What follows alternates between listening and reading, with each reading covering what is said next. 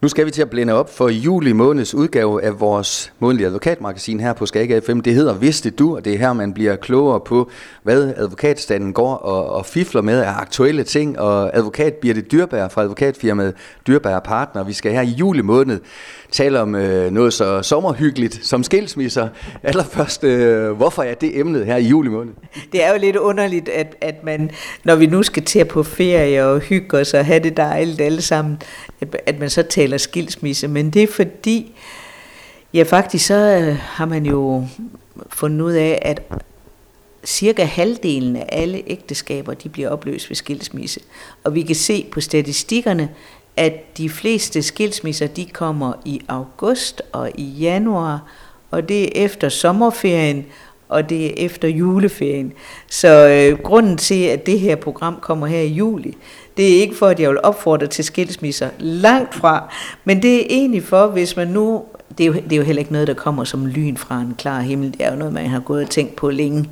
Men det er så for at sige, at hvis man nu har gået og tænkt på det, så kan det godt være, at jeg kan give nogle gode råd til, hvordan man kommer rigtig godt ud af sådan en skilsmisse og en bodeling. Fordi noget af det vigtigste, altså det allervigtigste, det er selvfølgelig børn. Men derudover, så er bodelingen det aller, aller vigtigste, for man skal nok blive skilt og der er nogen, der meget morsomt siger, at, at den øh, hyppigste øh, årsag til skilsmisse, det er ægteskab. Så det, og det er jo også rigtigt. Men øh, det, det der rent faktiske, det, det kan man godt finde ud af. Men selve bodelingen, der er det min erfaring, at den skal man gå i gang med lige så snart man tænker på at blive skilt, fordi min, jeg synes, at dem, vi har, jeg har med at gøre for øjeblikket, det er voksne mennesker. Der er rigtig mange voksne mennesker, der finder ud af, nej, det skal ikke være os alligevel, og så går man fra hinanden stille, fredeligt og roligt. Men når man er voksen, når man er 40, 50, 60, så har man jo også en formue. Og det er der, at, at jeg gerne vil pointere, at det er så vigtigt, at man får skrevet sin bodeling ned, at man får gjort det skriftligt, og man får hjælp af en advokat, fordi det kan man simpelthen ikke selv.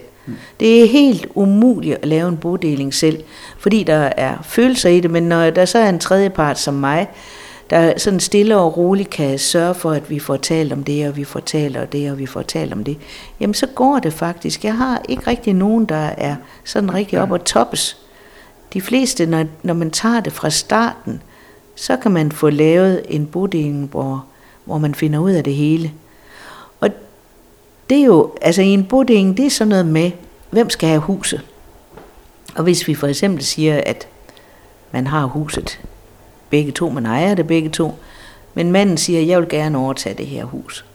Jamen så skal man jo have det vurderet, og så skal man have fundet ud af, hvor meget skal konen så have. Hvis vi nu siger, at huset det bliver vurderet til 2 millioner, mm så kan det være, at konen skal have udbetalt for eksempel 700.000. Det er halvdelen af friværdien.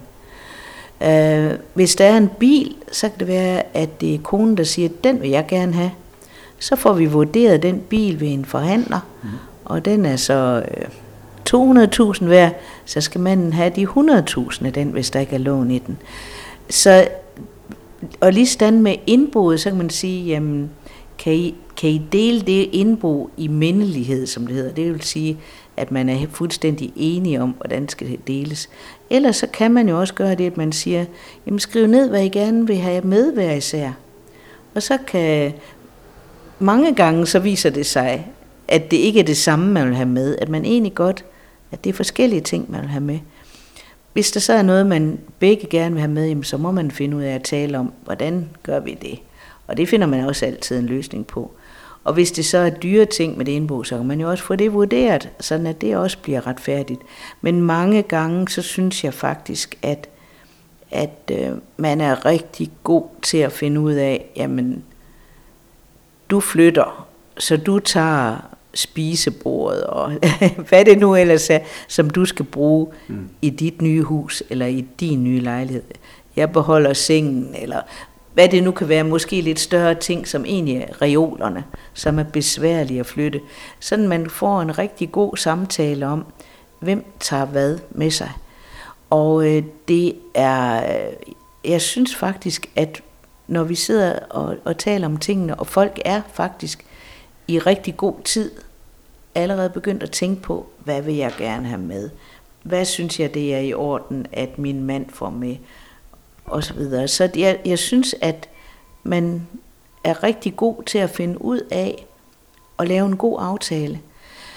Men det vigtige her, det er, at aftalen den bliver skrevet ned. Altså, at man får lavet det, der hedder en bodelingsoverenskomst. Mm. At man får lavet et skøde, sådan at manden, hvis det er manden, der skal over til huset, at han får skøde på huset. At man får gjort op, sådan at der ikke er nogen løse ender, og man får skrevet under på det. Fordi det, der kan ske, det er, at hvis vi nu bare går fra hinanden, eller bliver skilt, og øh, man ikke får skrevet noget ned, men man tager lidt med sig hver især, øh, så kan der gå 10 år, og hvis vi nu siger, at, at for eksempel huset stod i mandens navn, så kan konen komme om 10 år og sige, jamen jeg fik slet ikke halvdelen af værdien af huset. Nu vil jeg have det. Og så skal det vurderes på det tidspunkt, og man får, øh, det er næsten ikke til. Det er virkelig, virkelig svært, hvis der hvis der er gået 10 år, og man så skal til at dele det, man havde på det tidspunkt, hvor man gik fra hinanden. Så for at få fred og ro i sin sjæl også med hensyn til, at man kan gå ud og leve et nyt liv, og der er orden på bagsmækken, som man siger, at, at alting er på plads, og man har øh, man hæfter ikke for noget, man kan gå videre og købe et nyt hus man øh, har fået alt på plads, så skal man altså have lavet en skriftlig bodeling og få den skrevet under begge parter, mm. sådan at man ved, at man har delt, som man skal, og begge parter har fået det, de skal have. Og øh, for at vende tilbage til, til børnene, som du siger, det, det har folk øh, nogenlunde styr på, og, men i nogle tilfælde, jamen, der bliver børnene vel også øh, spurgt øh, simpelthen øh, kort og kontant, hvor vil I være hen? Ja, det gør det, men jeg synes, de fleste gange, der har de voksne taget en rigtig god beslutning. Og øh, hvis nu, at børnene så synes, den beslutning, den er ikke god, så har de faktisk en stor indflydelse på, hvor de kommer til at bo, fordi børn ned fra 8 år, altså allerede som 8 år, måske endnu længere ned, kan få lov til at sige, hvor de ønsker at bo. Og øh, børn i dag, de har, altså børn er jo utrolig lojale. De er jo meget til, lige meget til far og mor. Men der er jo også tilfælde, hvor de helst vil være det, det ene sted, når de sådan virkelig bliver spurgt, og så kan man spørge dem og finde ud af det. Men jeg synes, forældre i dag, de er meget, meget dygtige til at finde ud af, hvad der er bedst for deres børn. Og der er rigtig mange, der har en øh, 50-50 øh, samvær, som faktisk fungerer rigtig godt. Men hvis man finder ud af, at det ikke fungerer, jamen så må man jo lave om på det. Fordi det vigtigste, det er altså børnenes tag. Det er ikke os voksne, det er, at børnene de får lov til at bo, hvor de gerne vil, og de får lov til at være sammen med deres kammerater og få lov til at, at have den tilværelse, som de gerne vil, og så må vi voksne jo altså indrette os efter det. Vi skal huske, at børn kun er til låns, og bliver det for lige at vende tilbage til her til sidst, uh, tallet, som du indledte med at sige, altså omkring 50 procent bliver, bliver, bliver skilt. Uh, ikke at jeg beder om opskriften til, at det ikke sker, men det er et højt tal, bliver det. Det er vi nødt til at indrømme. Ja, det er enormt højt. Øhm, ja, opskriften. ja, det er nok, øh, altså jeg, jeg siger altid selv, jeg er så heldig, at jeg er blevet gift med den mand, jeg elsker. Men det siger vi jo alle sammen, når vi bliver gift, fordi det er derfor, vi gifter os. Men det er måske også en opskrift, det kan også være, at man giver hinanden plads, respekt. Øh, og det kommer jo også med kærlighed, at man giver hinanden plads og respekt. Det er, det er nok det vigtigste. Og så, at man prøver på at lave noget sammen. Det er faktisk noget af det, jeg ofte hører, det er, at, at vi er vokset fra hinanden, fordi vi gør ikke noget sammen. Der skal man nok huske, at det er vigtigt, at man hele livet igennem gør noget sammen. Det, det tror jeg. Så nu har du fået så en recept på et godt ægteskab. Så hvis vi nu kan få skilsmisseprocenten ned på 25, så er det jo fint. Så altså her med lidt opskrift på, hvordan man bliver sammen, og hvis øh, skaden er sket, hvordan man så gør, og bliver det øh, det aller sidste råd, som sagt, jamen kom til en advokat og, og, og få det ordnet så hurtigt som overhovedet muligt. Ja, det er altså det, er det bedste råd.